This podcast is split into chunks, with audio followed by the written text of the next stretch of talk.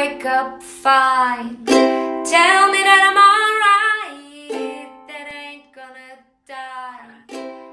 Einen wunderschönen guten Morgen, egal wo du bist. Schön, dass du da bist und dass du heute wieder zuhörst. Ich habe heute so einen coolen Gast bei mir. Wir haben schon so oft aufgeschoben und jetzt ist er endlich da. Es ist endlich mal wieder ein Mann. Also irgendwie kommen die Männer hier zu kurz. Deswegen freue ich mich total, dass der liebe Carsten heute bei mir ist. Carsten Witte ist 35 Jahre alt und macht so viel, das kann ich gar nicht alles aufzählen.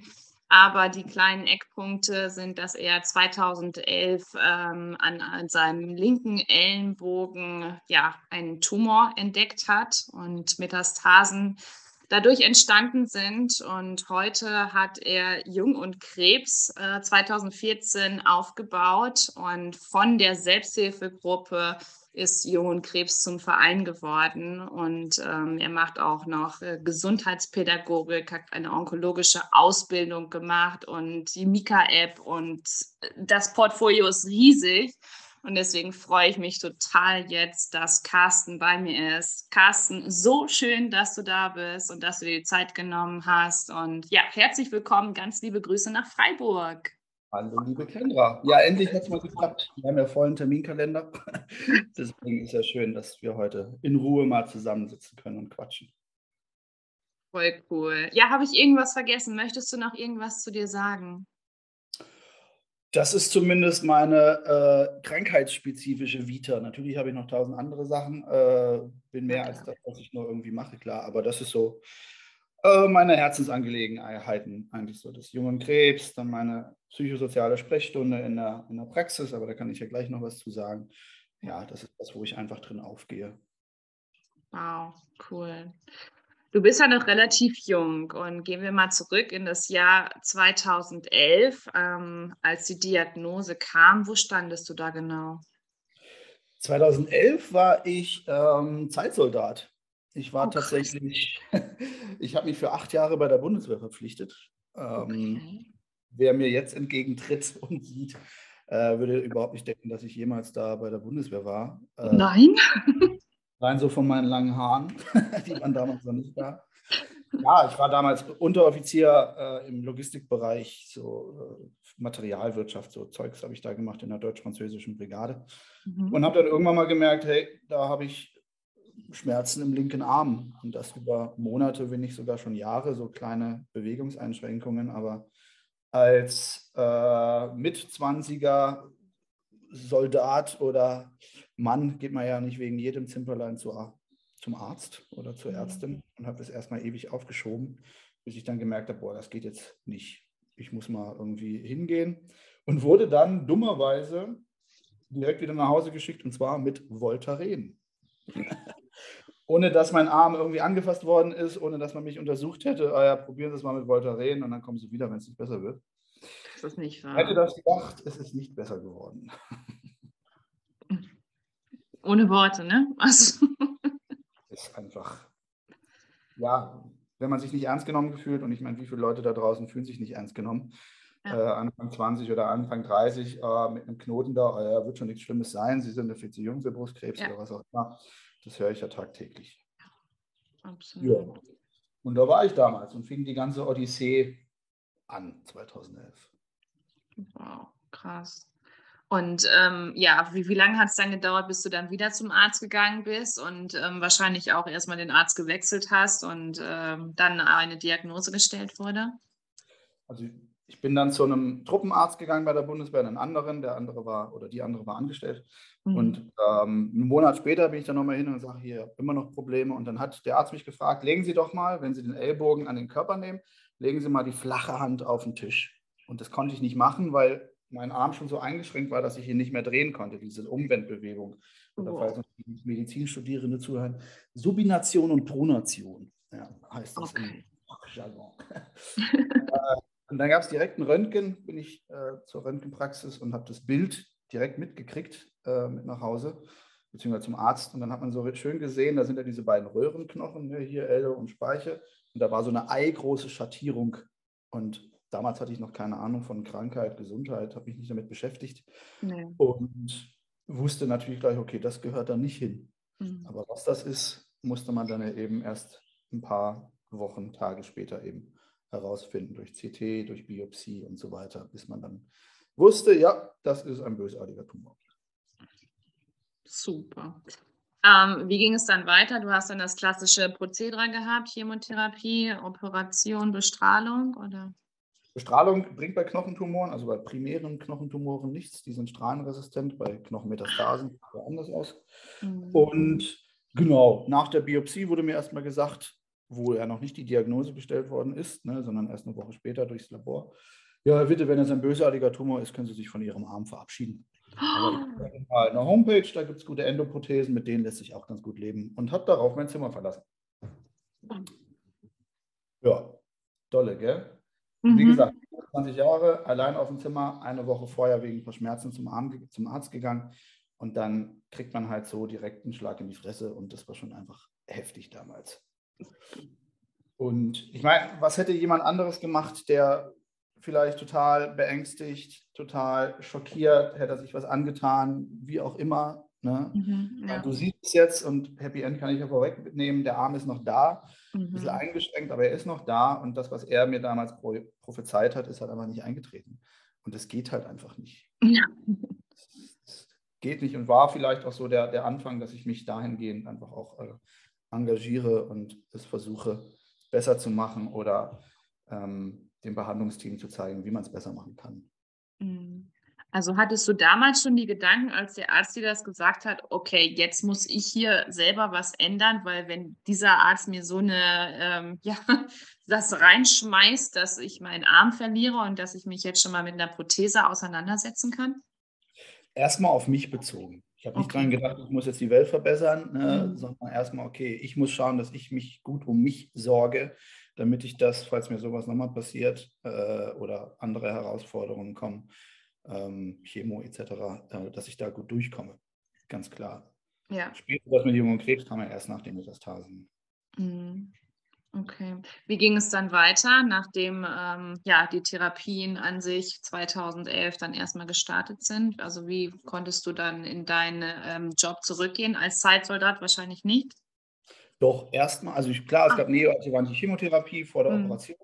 Während der Chemo wurde mir immer gesagt, ja, Herr Witte, ähm, wir können das nicht operieren, die Operation ist zu groß, zu kompliziert, aber wir suchen jemanden, der das versucht, armerhalten zu operieren. Aber trotzdem, und das war dann ein bisschen pädagogisch wertvoller, äh, würden wir Ihnen raten, sich da mit dem Armverlust vielleicht mal oder mit der Amputation auseinanderzusetzen, was definitiv herzlicher war als das, was, was es gab. Natürlich. War ja auch nicht schwer. Ähm, genau, und dann habe ich aber, ich habe damals sehr viel meditiert, sehr viel mentale Arbeit gemacht und habe dann irgendwann den Ärzten gesagt, ah ja, Sie finden schon jemanden, der das versucht, Mama zu operieren. Und dann umarme ich sie im Winter mit beiden Armen und wir sind beide glücklich. Oh, wie cool. Bis dann irgendwann der Arzt halt mal reinkam und sagt, ja, bitte, wir haben die Bilder nach Münster geschickt, ans Sarkomzentrum und da gibt es einen Professor Hades, finde ich immer noch lustig, Gott der Unterwelt. Ähm, ja, genau. Fand ich immer ganz geil. Ja, ja, der darf mich operieren. Passt. Und, genau, der hat gesagt, hier, sowas habe ich schon mal operiert. Einmal ging es gut, einmal musste man den Arm auch amputieren, beziehungsweise das Bein, ich weiß gar nicht. Das ist das, was ich ihm bieten kann. Und dann habe ich mich erstmal erstmalig verstanden gefühlt, weil er mich da so mit einbezogen hat äh, in, die, in die Entscheidung. Und natürlich habe ich gesagt, jo, probieren wir, bis dann die Operation dann drei Monate nach der Chemo war und ich mit Arm aufgewacht bin. Wow. Wahnsinn. Problem war nur, dass bei der Chemotherapie sich herausgestellt hat oder bei dem Labor danach, bei der Tumorentfernung, dass die Chemo nichts gebracht hat. Also die mhm. Chemo hat nicht angeschlagen. Die gab noch zu viele vitale Zellen sodass man die adjuvante Chemo, also nach der Operation, hat ausfallen lassen, ähm, mhm. weil, wie gesagt, sie ja nichts gebracht hat. Mhm. Und da war ich so an einem Punkt, freue ich mich jetzt, dass mir ein halbes Jahr Leben und Lebensqualität geschenkt worden ist oder bin ich wütend, traurig auf wen oder was auch immer, dass sie nichts gebracht hat. Ne, das ist mhm. dann, wo wir als Patienten oder ehemalige Patienten einfach gefragt sind, für was entscheide ich mich. Ja, genau. Gebe ich da noch mehr Energie rein oder eben nicht, ne? Ja, ich meine, es fußt ja immer alles auf, wie sind die Bedingungen und wie gehe ich mit denen um? Also kann ja. ich etwas ändern oder kann ich etwas nicht ändern? Und das Einzige, was ich jetzt tun kann, ist irgendwie dankbar zu sein, ja. dass mir ein halbes Jahr Leben geschenkt worden ist und dass mein Arm noch dran ist. Oder kann ich es ändern, dass die Chemo anschlägt, nee, das kann ich nicht. Mhm. Also konzentriere ich mich doch darauf, was ich eben ändern kann. Oder Ja. annehmen. Ja. Absolut. Und ähm, wie kam dann der Switch, also dass du dann eben von deinem Zeitsoldaten und von der Bundeswehr dann ähm, was anderes gemacht hast beruflich? ja, ich bin ja zur Bundeswehr zurück. Alle Mhm. haben mich schräg angeschaut. Ich war jetzt der mit dem Krebs und den mit der, der mit dem Orthesenarm. Ne? Ich habe ja so eine Orthese dann erstmal getragen für zwei Mhm. Jahre als Ellbogengelenk quasi. Ähm, ich meine, Soldaten sind ja schon, äh, schon spezielle Typen, so, ne? die sich sensibel mit so einem Thema eher weniger aussetzen, äh, auseinandersetzen, zumindest die, die, die breite Masse. Ja. Dann bin ich da zurückgekommen und dachte mir so, Alter, was mache ich hier denn eigentlich? Also ist das nicht gerade Lebenszeitverschwendung oder was halte ich hier aufrecht, wo ich vielleicht gar nicht dahinter stehe? Mhm. Ähm, und dann habe ich gemerkt, also hier brauche ich und setze ich keine Energie mehr rein. Ich gucke, wenn mein Vertrag ausläuft, 2013, 14 war das dann, was mache ich dann? Was möchte ich tun? Und habe dann eben den Vertrag normal auslaufen lassen ähm, und habe dann das Abitur eben nachgeholt, um mir alle Türen offen zu halten, in welche Richtung ich mich noch weiterbilden oder studieren will. Cool, Wahnsinn. Und dann sagtest du eben, oder habe ich ja im Intro erzählt, dann kamen 2014 äh, Metastasen hinzu. Genau, 2013 hatte ich eine. Mhm. Ne, ich meine, du kennst es ja auch, wenn man so die ganzen Fragen durchgeht, Schuldfragen, Grundfragen, Warum-Fragen, ne, die ich alle nicht beantwortet hatte, ähm, dann wieder den Schlag so ins Gesicht zu kriegen und die ganzen Fragen wieder aufpoppen, was habe ich jetzt schon wieder falsch gemacht und so weiter. Natürlich habe ich nichts falsch gemacht, das ist ja klar. Ja. Aber das ist mal ein Prozess, durch den man durchgeht und irgendwann kommt die Antwort oder irgendwann später kommt sie halt wie auch immer. Aber es ist nichts, was man von außen beschleunigen kann eigentlich. Ne? Zumindest nicht zureden, du hast keine Schuld, wie auch immer. Ja. Hinter jeder Frage steckt ja auch irgendwie ein Anliegen oder eine, eine Angst oder wie auch immer. Und dann dahin zu schauen, ist eher etwas, was ich jetzt auch mit meinen Patienten mache, wenn die sich sagen, ah ich habe Schuld an meinem Krebs, weil Punkt, Punkt, Punkt, sage ich natürlich nicht, sie haben keine Schuld, sondern frage Genau. mich mal, warum denken sie das so? Was steckt denn dahinter? Ne, weil da entsteht doch diese Möglichkeit darüber, sich auszutauschen oder sich auch zu reflektieren. Absolut. Und so wichtig, dass du das gerade auch ansprichst. Also, ähm, wie bist du da hingekommen? Magst du uns da ein bisschen mit, mitnehmen? Also ich glaube, die mentale Arbeit, die ich damals viel gemacht habe, ich meine, ich war stationär fünf Tage in der Klinik, ähm, oftmals alleine natürlich, das ist klar, alle haben ja so ihr Leben weitergeführt, was für mich so das Schwierigste eigentlich war. Alles Mhm. dreht sich draußen weiter. Äh, schön in den Sommermonaten, Juni, Juli, August in der Klinik gewesen. Alle gehen an den See, verabreden sich über WhatsApp-Gruppen und du hockst da in der Klinik und rupfst dir die Haare raus und bist am Kotzen. Ne, das war so die, der psychische Faktor war da schon sehr, sehr Ja. äh, hoch und äh, schwierig. Und da habe ich eben sehr viel, ja gut, wenn ich jetzt nicht raus kann, dann meditiere ich halt sechs Stunden.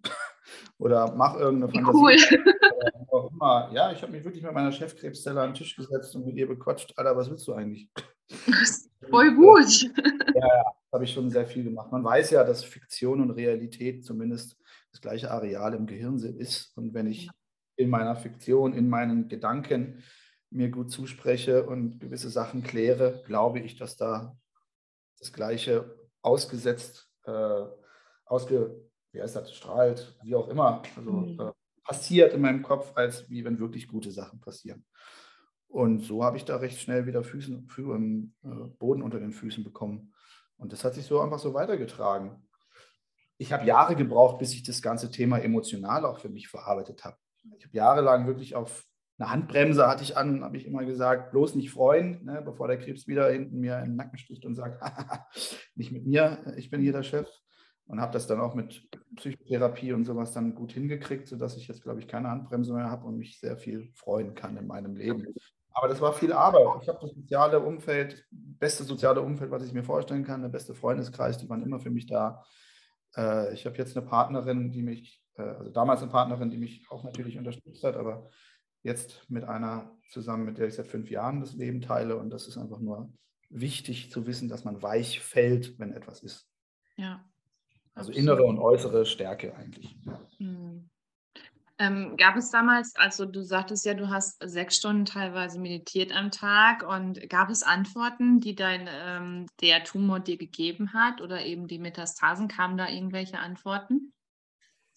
Es kam so die Antwort, ey, kümmere dich doch mal um dich, so dieses Klassische. Ne? Also ich meine, das ist ja so eine allgemeine Antwort, aber mhm. ey, was machst du da eigentlich? Du kümmerst dich immer um alle anderen und äh, aber nicht um dich selber. Ähm, beschäftige dich doch mal mit dir. Was ist denn da eigentlich los? Was willst du eigentlich? In welch, wohin willst du?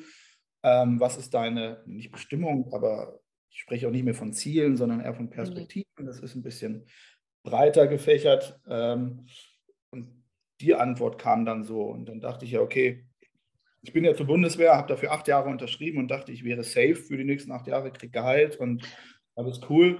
Äh, und dann kam der Krebs rein, natürlich nichts ist sicher. Mhm. Und dann habe ich angefangen, okay, wer was will, muss was tun. Und das habe ich dann eben mit dem Abitur, mit dem Studium, mit jungem Krebs, habe ich die Sachen halt einfach angepackt. Und es ist vieles daraus entstanden. Und jetzt habe ich so meinen Platz gefunden. Den hatte ich vorher nicht. Habe ich auch in der, in der Meditation und auch hatte damals eine Big Mama, nenne ich sie immer, ähm, die mich da sehr angeleitet hat. Und die hat gesagt, da, ich sehe da deinen Stuhl, ich sehe, wo du hingehörst, aber der ist leer. Mhm. Ist nicht da. Wow. Und ich glaube, ich habe jetzt einen Stuhl, wo, auf dem ich sitze, vielleicht sogar einen Thron, weil ich äh, koordiniere von dort aus mein Leben. Wow, Wahnsinn. Ja, und es ist so, ähm, es ist so schön, dass du das auch äh, mit uns teilst, weil da wird zu wenig drüber gesprochen, meiner Meinung nach. Also wie wichtig es ist, also wirklich auch mal zu sich zu finden, ähm, erstmal zu gucken, was will ich überhaupt und wer bin ich überhaupt. Ne? Ich bin ja nicht der Krebs, sondern wer bin ich überhaupt und warum bin ich überhaupt hier auf der Erde? Was ist eigentlich überhaupt meine Aufgabe? Und ähm, da mal hinter zu gucken dann auch, ne? Und das eben ja, also gerne deine Worte dazu. ähm, ich merke ja jetzt auch in der Beratung, die ich da in der Praxis habe, immer wieder, dass viele Patienten während der Behandlungszeit nicht die Ressourcen haben, sich auch noch die Warum oder Nein. wer bin ich und wo gehöre ich hin Frage zu stellen. Mhm. Da geht's, sind andere Themen ähm, mehr im Mittelpunkt. Aber das Tolle ist, dass die Strahlentherapie in der Praxis, in der ich arbeite, ist ja meistens am Ende des Behandlungsspektrums, also erst Chemo, Operation, am Ende die Bestrahlung, zumindest bei Brustpatientinnen. Ja. Und da geht es schon wieder so, okay, in welche Richtung geht es denn nach der Behandlung? Also ja. erstmal eher und so, aber was, was kommt danach? Wohin wollen Sie? Was wollen Sie vor allem nicht mehr? Ne, das ist ja auch eine spannende Frage. Will nicht mehr so viel arbeiten, will umziehen, will mich privat vielleicht verändern und da die Menschen hin zu begleiten, hin, äh, ja schon mit der Frage, wo will ich hin und wer bin ich? Ne? Oder was ist wirklich meine, meine Bedürfnisse? Das ist einfach eine sehr, ähm, sehr, sehr tolle Aufgabe, die, die sehr bereichernd ist. Und, aber man muss die Ressourcen dafür haben. Und mhm. oftmals während der Behandlungszeit aber noch nicht der Fall. Ja, ja na klar, absolut. Ähm, wie bist du damals dazu gekommen, äh, Jung und Krebs zu gründen? Naja, ich habe gemerkt, nach der dritten Lungenmetastase dann irgendwie würde ich mich gerne mal mit anderen Menschen in meinem Alter austauschen, die ähnliche Belastungen und Bedürfnisse haben. Und bin dann zum Selbsthilfebüro, ne, hatte jede große Stadt hat ja ein Selbsthilfebüro und habe dann gefragt, ist eine Gruppe für junge Menschen mit Krebs? Und die Frau hat gesagt, nö. Dann habe ich gesagt, ja, dann gründe ich eine. Und dann habe ich das nicht irgendwie ein äh, Synonym oder Akronym oder was auch immer verwendet, wie wir können Helden sein oder Eisvögel, was es da eigentlich alles gibt, sondern einfach mhm zack, Jung und Krebs auf den Punkt gebracht. Jeder weiß, worum es geht. Obwohl mir schon manchmal gefragt wurde, ist es eigentlich eine Kanzlei? es zwei Nachnamen gibt es ja immer. Dietrich und Friedrich oder keine Ahnung. Oder Jung. War ich geil, müsste ich mal machen. ja, meine zweite Vorstand, Vorstandsdame ist sogar Juristin. Müsste man fast mal aufnehmen. Cool. ja, das ist auch gut. Nee, ganz klar, es geht um junge Menschen mit und nach Krebs und dann gab es einen Zeitungsartikel 2014 und ähm, daraufhin haben sich dann die ersten Betroffenen bei mir gemeldet und auf einmal war ich Leiter einer Selbsthilfegruppe und wusste natürlich nicht, was auf mich zukommt. Ne? Und jetzt acht Jahre mal zurückdenken, da waren schon viele Situationen, in die man so reingeschmissen wird, auch emotionale Situationen, wo es um Abschied geht. Und hätte ich das vorher alles gewusst, dass das so auf mich zukommt, wer weiß, ob ich das überhaupt gewagt hätte. Mhm. Ja das Leben schmeißt dann ja immer in Situationen, in die man nicht so klarkommt, aber gerade an denen wächst man ja, also außerhalb der Komfortzone. Und da bin ich schon an vielen Situationen ziemlich für mich gewachsen, glaube ich. Mhm, Wahnsinn. Ähm, wir hatten eben einen kurzen Vorgespräch und da hast du gesagt, dass äh, dieses Jahr auch wieder zwei sehr gute Freunde von dir gegangen sind. Hast du irgendwie einen Tipp, wie man mit dieser, mit dieser Trauer, mit diesem Schmerz besser umgehen kann und ähm, was du uns da mitgeben könntest? Es gibt zwei wichtige Punkte eigentlich, die wir bei Jungen Krebs merken. Das ist einmal ein Ritual und das andere ist die Gemeinschaft. Also wenn man ein Ritual hat, das man in der Gemeinschaft ausleben kann, also wo man in der Gemeinschaft dem Raum gibt. Und das war bei uns, als die Nachricht kam, dass zum Beispiel Chris eben verstorben ist, der sich ja auch wahnsinnig in der Selbsthilfe engagiert hat mit einem Radreiseprojekt, also hat Betroffene und Familien aufs Rad gezogen und ist damit durch das Land gefahren, voll schön. Mhm. Ähm, wir versuchen das jetzt auch wieder aufrechtzuerhalten irgendwie, aber es ist natürlich nicht so einfach. Ja, da haben wir uns abends ähm, getroffen, haben ein Lagerfeuer gemacht, hatten ein tolles Bild vom, vom Chris dort. Wir hatten ja letztens noch ein Fotoshooting ähm, für den neuen Flyer und da ist ein wunderbar tolles, intensives Foto entstanden von ihm, wo er uns wirklich nochmal in seine Seele reinblicken lässt. Und wow. haben wir beim Lagerfeuer einfach, waren 20, 25 Leute und konnten der Trauer, die nun mal da akut war, einfach freien Lauf lassen. Und das war das Wichtige. Alleine trauern ist halt einfach Kacke. Das ist, ja. das ist schlimm. Aber wenn man sich verstanden führt in einer Gemeinschaft und dem Raum geben kann zusammen. Nicht nur Trauer, sondern wie schön war es eigentlich mit ihm. Ne? Also irgendwann weicht die Trauer, Trauer ja auch und es kommt viel Dankbarkeit mit dazu. Und das aber auch intensiv zu erleben, nicht wegzuleben, äh, wegzudrücken, nicht, nicht Augen zuzumachen ähm, davor, dann kann das ganz gut funktionieren, dass man da gemeinsam wieder rauskommt und irgendwann den Fokus auf die Dankbarkeit einfach legt. Und das funktioniert mit Ritualen, und in der Gemeinschaft einfach am besten. Hm. Ja, und vor allem auch die Zeit dann äh, nochmal so Revue passieren lässt, äh, wo Chris dann da war oder wo dann derjenige da bei euch war und dann eben diese intensiven Momente und Stunden dann äh, mit euch verbracht hat, dann eben und dafür dankbar zu sein für die Momente dann auch, ne? Ja, ich habe so viel mit ihm einfach äh, vor Augen. Wie gesagt, wir haben ja wir können ja durch Jungen Krebs auch Spenden einnehmen, ne, die man mhm. dann in Wunderführung und sowas steckt. Und da hatte er mal vor Siemens Healthineers, also die die ganzen Bildgebungsgeräte und sowas machen, mal einen Vortrag gehalten äh, vor der ganzen Belegschaft, ganz toll, vor 400, 500 Leuten dort. Und dann wow. gab es so eine interne Aktion von denen, in Erlangen sitzen die ja, und dann kamen halt 10.000 Euro zusammen. Wow. Ne, und die hatten sich tatsächlich für Jungen Krebs dann entschieden. Und dann sind wir da zusammen nach Nürnberg und nach Erlangen, hatten diese Spenden Übergabe und tolle Gespräche mit den Leuten dort. Und ach, dann saßen wir, was weiß ich, wie viele Stunden zusammen auf dem Fahrrad und hatten da auch eine Spendenaktion mit einer anderen Firma, wo wir auch immer unser Thema einfach zeigen konnten. Wichtig ist es ja nicht immer nur Spendenchecks einzusammeln und damit die, die Wand zu tapezieren, überhaupt nicht, sondern weiterhin mit den Leuten halt in Kontakt zu bleiben. Wie setzen wir die Spenden ein? Was tun wir damit? Ja. Weil das, jede Unterstützung ist ja auch ein Auftrag. Ne? Ja. Das ist ja nicht nur hier viel Spaß und Tschüss, sondern es ist ein Vertrauensvorschuss, dem wir gerecht werden müssen. Einfach, mhm. indem wir das tun, was in unserer Satzung steht, nämlich Familien und betroffene junge Erwachsene halt einfach zu unterstützen. Ja. Mhm. Da gab es viele, viele Sachen, die ich mit Chris gemacht habe, ähm, wo ich jetzt auch gerade dem Wasser nahe bin, weil es einfach traurig ist, weil man die nicht mehr machen kann. Und das ist, äh, da ist eine Trauerarbeit ist oder Prozess ist nicht linear, sondern das kommt halt immer mal wieder so. Aber die Frage ist ja immer, geht man dann, wie kann man damit umgehen? Ist man da auch resilient genug, sage ich mal, um das, um dem Raum zu geben? Ja, ja. Mhm. Mhm. Ähm, kannst du so in deinen Meditationen, die du machst, kannst du dann auch so ihn selber spüren oder eben die Menschen, die so gegangen sind, dass du so irgendwie mit ihnen äh, kommunizierst oder so, dass so Zeichen kommen von ihnen? Kommunizieren nicht wirklich spüren, ja. Also da muss ich nicht meditieren für, da kann ich ihn auch mir gerade hier vorstellen, wie Chris oder Anni oder wer auch immer da sitzt mhm. ähm, und ihn auch visualisieren. Ich glaube, das ja. ist das Wichtigste. Das, darum geht es. Es kommen nur verschlüsselte Antworten, sage ich mal. Ne? Ich finde es immer ganz schön, sich vorzustellen, was würde denn der oder diejenige jetzt tun? Genau. Der, bei gewissen Herausforderungen. Und da kann man sich ja mit dem, ich nenne es jetzt mal, kollektiven Schwarmwissen irgendwie verbinden und dann ja, auch sich vorstellen, wie würde der oder diejenige jetzt reagieren, die einfach nicht mehr da ist und das ja auch in seine Entscheidungen mit einfließen lassen. Mhm. Und das ist die Kommunikation, die uns bleibt. Nicht mehr die direkte, sondern eher die indirekte. Mhm. Wenn es Menschen gibt, die direkt mit Verstorbenen kommunizieren können, ist das super. Ähm, Habe ich noch nie so erlebt. Ähm, aber ich würde nie jemandem unterstellen, dass er es nicht kann. Natürlich, ja, absolut richtig.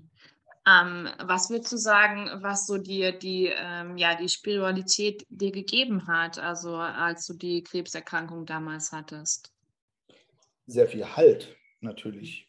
Also es gibt nun mal einen Tanzbereich, sage ich mal, für den wir zuständig sind und das ist das auch die Bedingungen die das Leben uns gibt irgendwie. Und da ist Spiritualität eine Ressource, also mhm. Religion kann das auch sein, Klar. oder andere Themen, aber Spiritualität ist auch irgendwo ein Anker, weil mir niemand sagen kann, dass ich, so wie ich es denke oder tue, falsch ist. Ne? Mhm. Es ist ja so ein Safe Place, sage ich mal.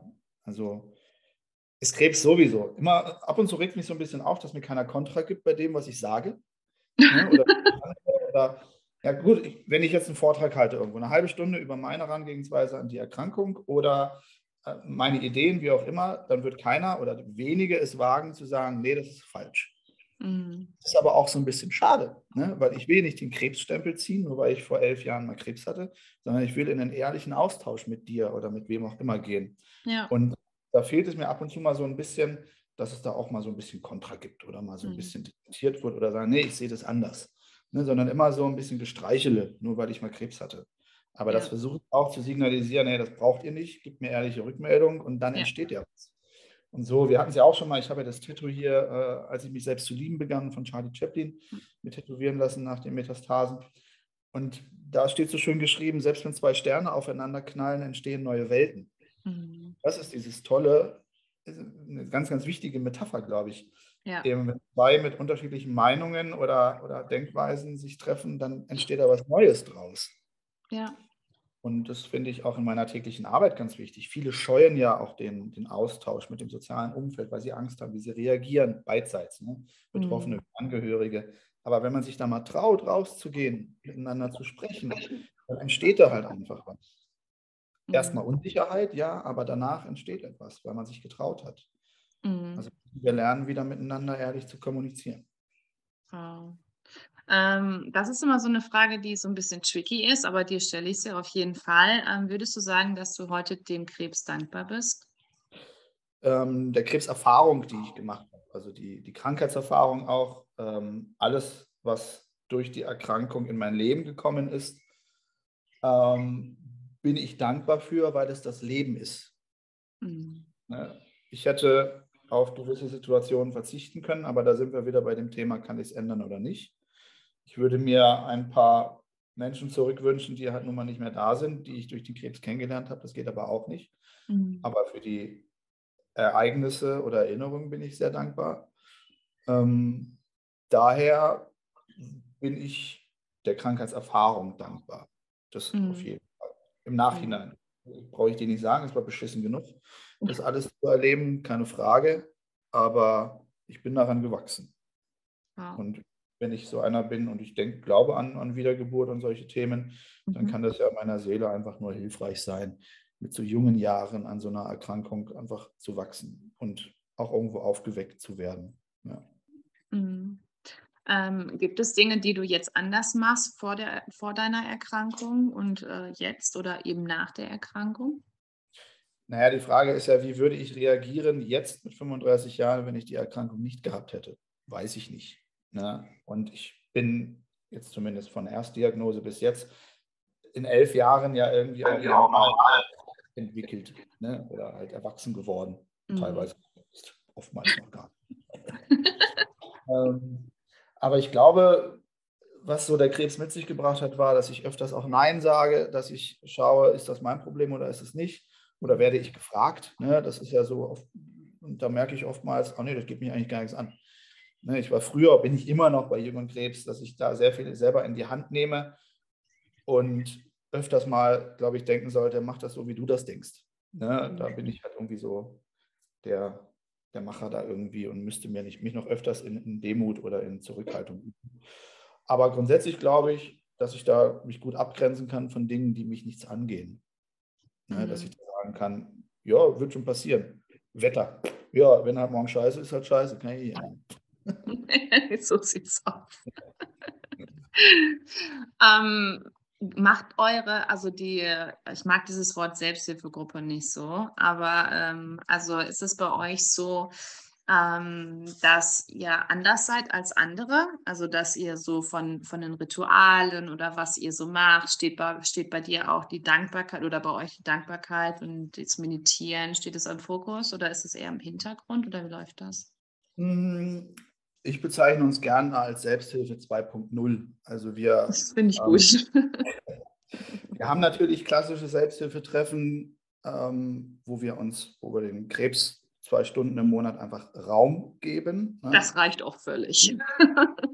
Ja, aber das ist ja das Gute, wenn man dem dann mal zwei Stunden Raum gibt, dann ist er den Rest des Monats still oder ruhiger zumindest. Und das verstehen, glaube ich, manche nicht. Die denken dann, ah ja, dann gehe ich da hin und dann ist das alles so schwer und dann gehe ich wieder nach Hause und mir geht es noch beschissener. Mhm. Bei uns ist das zum Glück nicht der Fall. Äh, bei anderen sicherlich auch nicht. Ne? Weil wenn man das ganze Thema mal für zwei Stunden diese Ernsthaftigkeit und schwere Raum gibt, dann fühlt sich halt irgendwie leichter an. Mhm. Und man denkt ja, der allgemeine Konsens ist ja, Dinge verändern sich, weil ich sie verändern will. Aber Dinge ändern sich, weil ich sie lasse, so wie sie sind. Mhm. Dann merkt man, wenn man sie annimmt, dass da die Veränderung mit sich, mit sich kommt. Ne? Das muss man mal sich so überlegen. Keine Ahnung, ob ich es richtig erklärt habe. Aber darüber hinaus, wo man den Krebs fokussiert, machen wir ja viele lebensbejahende Dinge. Ne? Die ganze Gemeinschaftsaktion hast du ja vielleicht auch mal gesehen. Dann haben wir da einen Kreativworkshop, dann haben wir da unseren Freiburg-Marathon, wo wir immer starten.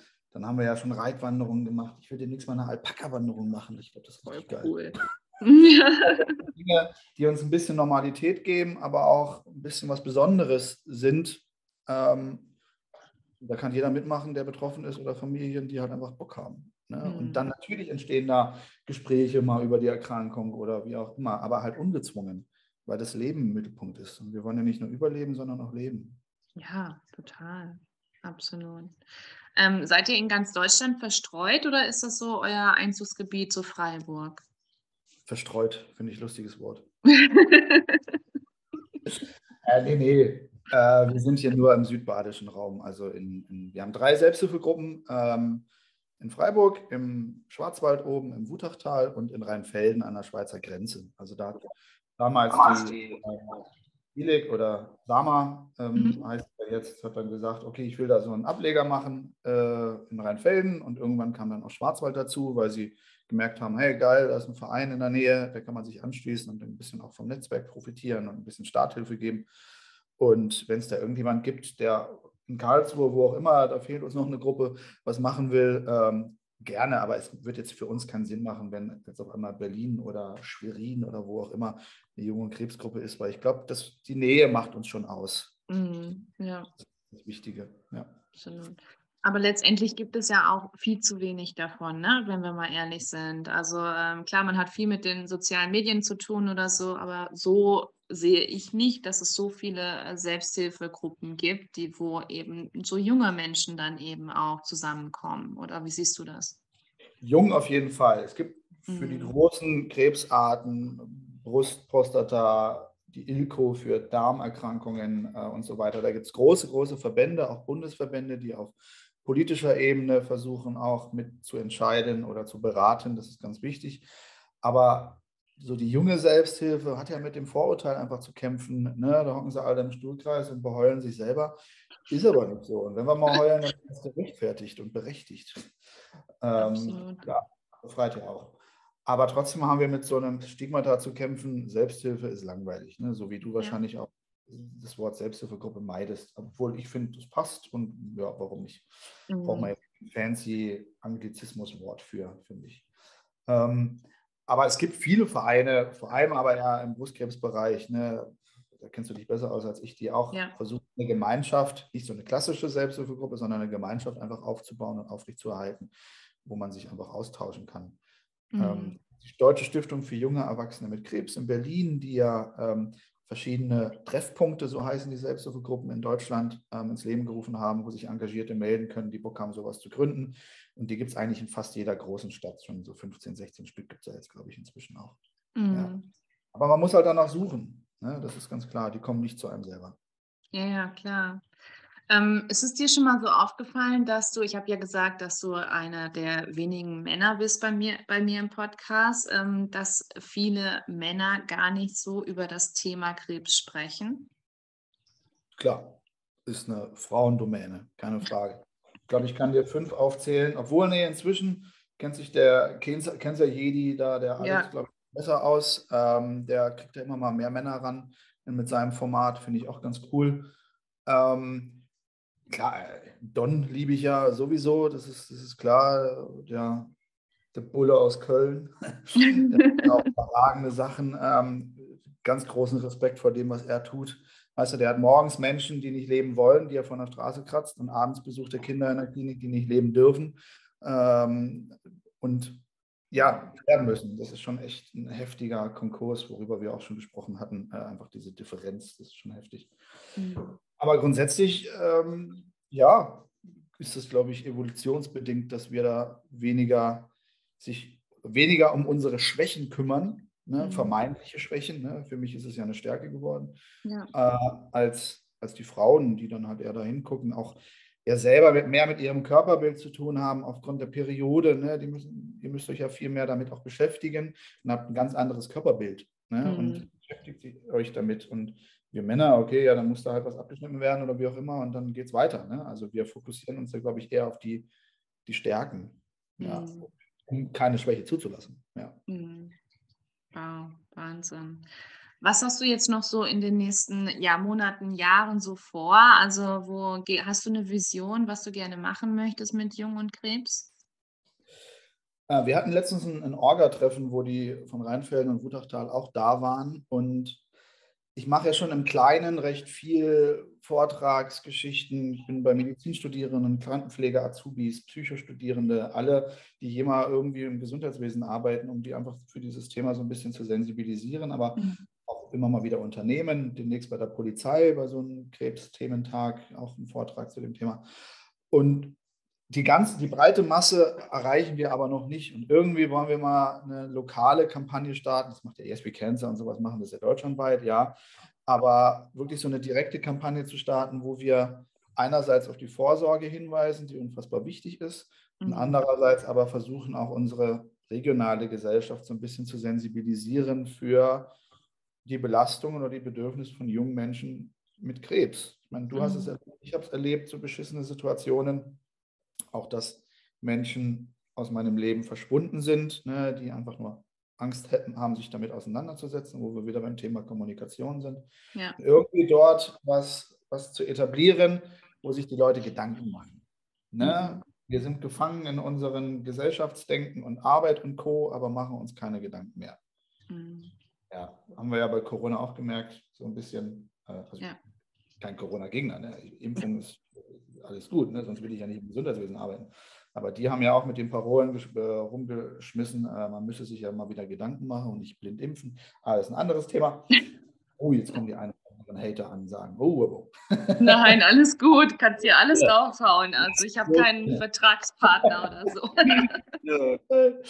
ja, und da wollen wir einfach mal gucken, ob es eine Plakataktion ist, ob das irgendwas anderes wird. Ich glaube, da wollen wir uns mal wieder so ein bisschen raustrauen, weil wir einfach eine Stimme haben.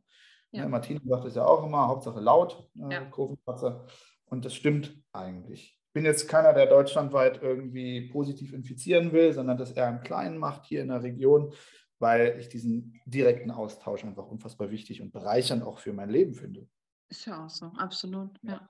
Ja, was wir oder was ich an Patiententagen oder beim Gesundheitsmessen schon an Gesprächen hatte, das ist einfach Wundervoll. Ne? Links neben dir ist irgendjemand, der was verkaufen will mit einem Messestand. Rechts ist jemand, der was verkaufen will.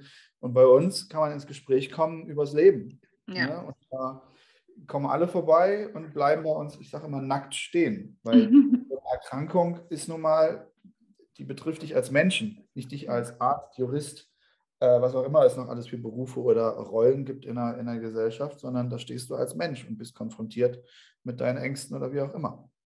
Und das ist einfach ein ehrlicher Austausch. Und das hat mich die Erkrankung gelehrt. Ich will nichts mehr plimplam hier und mich irgendwie billomäßig unterhalten, sondern wenn, dann soll das schon was Ernsthaftes sein. Mhm. Wow, cool.